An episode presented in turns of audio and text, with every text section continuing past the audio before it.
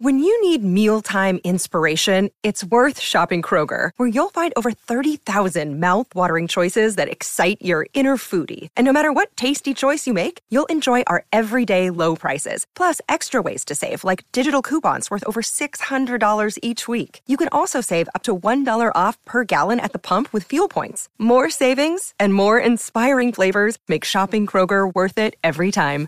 Kroger, fresh for everyone. Fuel restrictions apply. Our pre-game show is for Isuzu D-Max and MU-X and for Trojan Tools. Tools built tough. It's a hot Saturday afternoon in Adelaide. So perfect for summer of cricket. And it adds to the glory of the Adelaide Test, Peter Lalor. It's hard not to walk around going, oh, we love being in Adelaide for the Test. Mate, I could whinge for Australia but being in Adelaide for Test match cricket just makes me happy and huggy, and I've got a smile on my face all the time. Honestly, if you've never been to Adelaide for the cricket and you're listening to this broadcast, do yourself a favour, jump in the car and come over. Everybody else does. People at breakfast this morning come across from Sydney to watch yep. the Adelaide Test. They don't bother going to the SCG Test.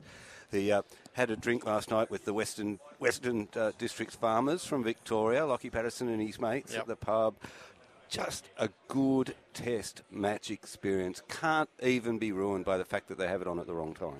Mm. Bharat Sundaresan from Cricbuzz, part of our cool team, Bundaberg Ginger Beer.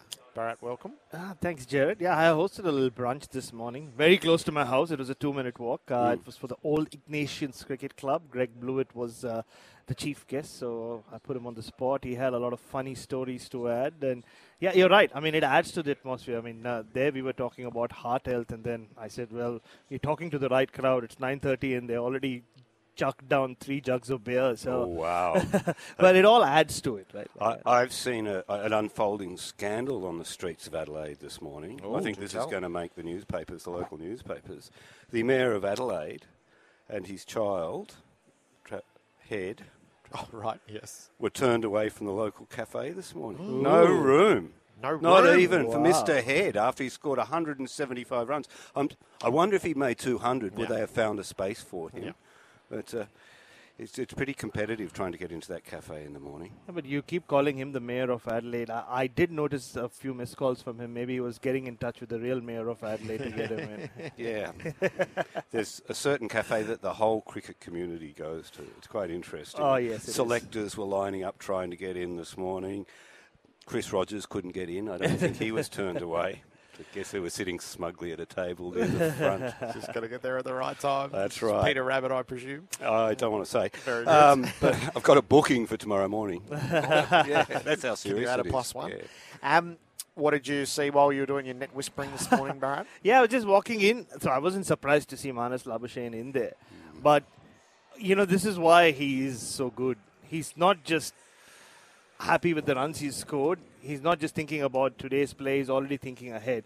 He was batting in the net well outside his crease and getting uh, George Bailey and Michael Di Venuto. George Bailey just looked at me and said, Yeah, yeah, it's the same story every day. And they was giving them throwdowns, but he was getting them to wang it at him short.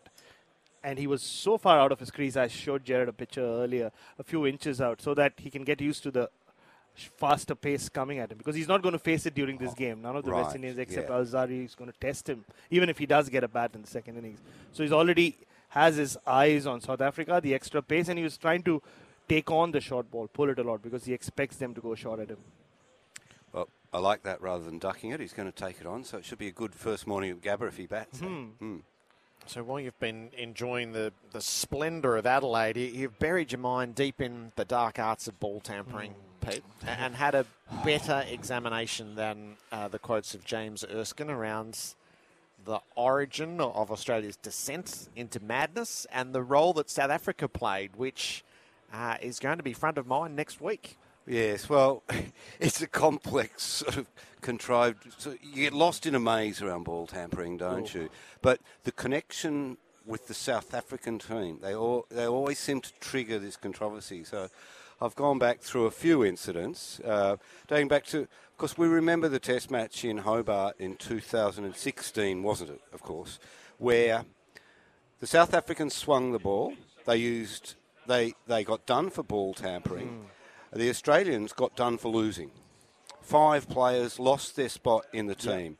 Three of them, I think at least three of them, never played another game of cricket again. That was the consequence of losing, and it was spelled out to them. Yeah. You're paid to win games of cricket, and and maybe there's you just you work out how you're going to do it. And I mm. think it was even at that time David Warner said, "Well, they get reverse swing. What are you saying to us?" Mm. Um, they weren't saying they didn't say reverse swing. You, you have to do the same thing. Yeah, yeah. They said it's up to you. Just win the game. Yeah. And nothing is nothing spelt more cons- uh, clearly than the consequences of losing.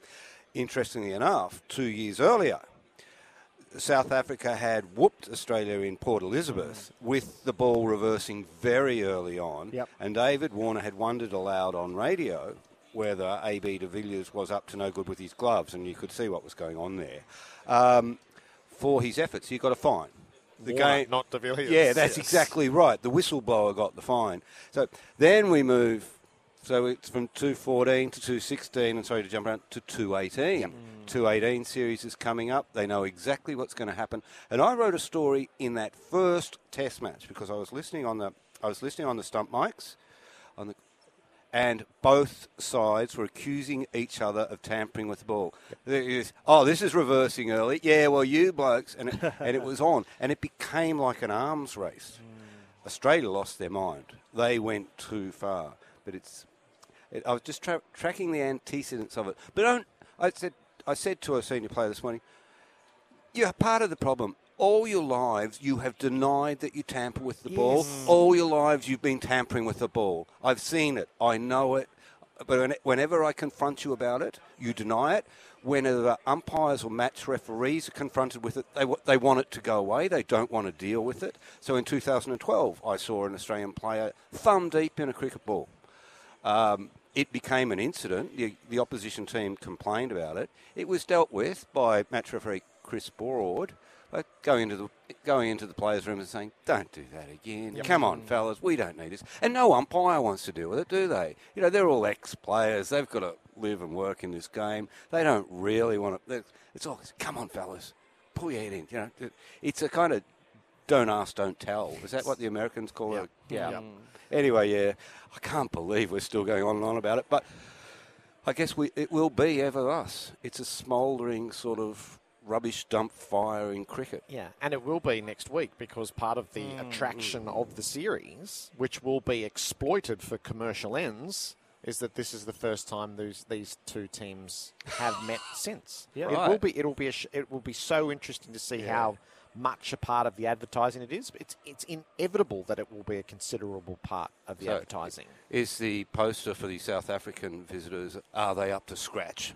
Is that it? Um, I didn't mind you. Said, how do you cheat better than the cheats? yeah. Well, yeah, that that's was- right. Yeah. So that this is, and yeah, the fact that the Warner debate sparks all of it on the way back Yeah. to a South African Test series. Yeah, I remember the Faf du Plessis incident here, the Mint Gate as it was called. And I was still in India and I did a proper deep dive. So I thought I'll go to the head of the snake. I'll go straight to Sarfraz Nawaz, who's kind of is credited with having brought reverse swing into vogue and who once won a court case against uh, the English, couple of former England cricketers in the early 90s who had accused him of ball tampering. In, in England, he won that court case. But he spoke about how the Pakistanis did it, but they were very subtle about it. And he said this is back in the day when during the drinks break, the ball was with them, not the umpires. The umpires now obviously take the ball after even the fall of every wicket. Uh, and how they had their own techniques of doing it. And I've spoken to Indian cricketers who said the way they did it, you will never. It's not like putting a ball into a washing machine. It won't look like, like you said, nobody's going to have his fingernail or her fingernail dug into the ball like whoever the Australian you spoke about in 2012. And I remember speaking to uh, the Indians who were on tour here in 2003-4, and a very senior, rather renowned cricketer. I told them before or by the time the ball goes back to the bowler from the keeper when a fast bowler is bowling, it needs to pass at least four hands. And he kind of taught them how how you use your fingernail. It's not just about digging it and just scratching it. It's about there's, a, there's an art to it. And that happened, and the ball did reverse during that series for India. Eh, Well, yeah. If you want to know more uh, things that I have picked up recently, since they take the since they took the ball and it's always returned to the umpire, there is, however, a window when the umpire puts the ball on the ground at the start of play and wanders out there, and then the fielding team comes and picks it up. That's a window when things can be done. Jared, you're giving me a signal. No, sorry, I'm just I'm taking signals. Oh, you're taking signals and I'm receiving them, then I shouldn't be. Sorry, to, uh, you're not talking about me.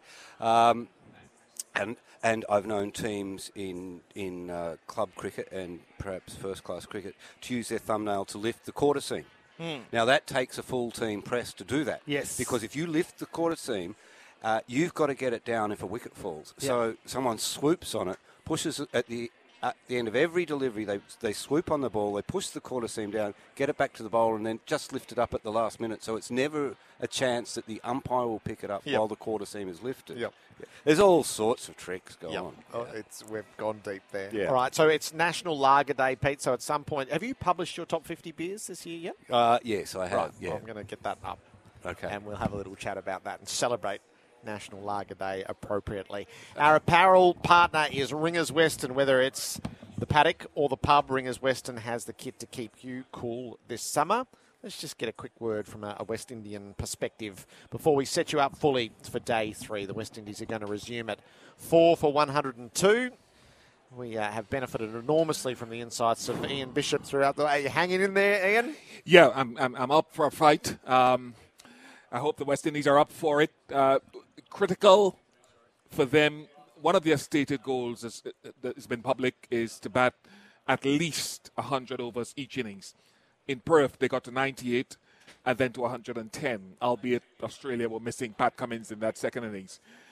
It'll be interesting to see whether they've gone 40 so far, how close they can push to or past that landmark. It'll be harder. Australia have got their full quarter of bowlers, but that is a goal that they still have in front of them. I think the part I'm most looking forward to, and we got a taste of it at the end last night, was the, the bouncer bowling to Chanderpaul, who loves to hook. And those fields, there was a backstop, a third man, a fine leg, a deep backward square, a deep square, a, a short backward square, and a mid wicket, all there. And Chanderpaul, he kept coming at him. And what was the conversation like at that point in the radio box? Well, we thought it would be a bad time at quarter to ten to get out hooking. Right. So we had a little bit of a lack of consensus of opinion in the other box. Yes. Uh, because Ricky Ponting, great batsman, and I have no reason to doubt him, but I had to have a different viewpoint of it. Not that one is right or wrong. I didn't think he should have been hooking at those. And coincidentally, his father called me this morning, and I don't have to tell you what he thought about him, Brandon, hooking at that stage of the innings. Well, What are you doing? Yes, yes. Has he passed that sentiment on to his son? I think he did. Okay, which makes it even more interesting. At the But his son does play. not always listen to him because he said publicly that sometimes he'll message Brandon and Brandon will not message him back for a couple of months and will only do it at his own behest. So clearly, Brandon is his own man at age 26, and I know what that's like. So the father can give advice, the granddad will be giving advice, but it's up to Brandon to determine for himself what he wants to do. Ian, great, great little story to start us off today. We will see you through in this first session of play and see how much resistance the West Indies can still muster.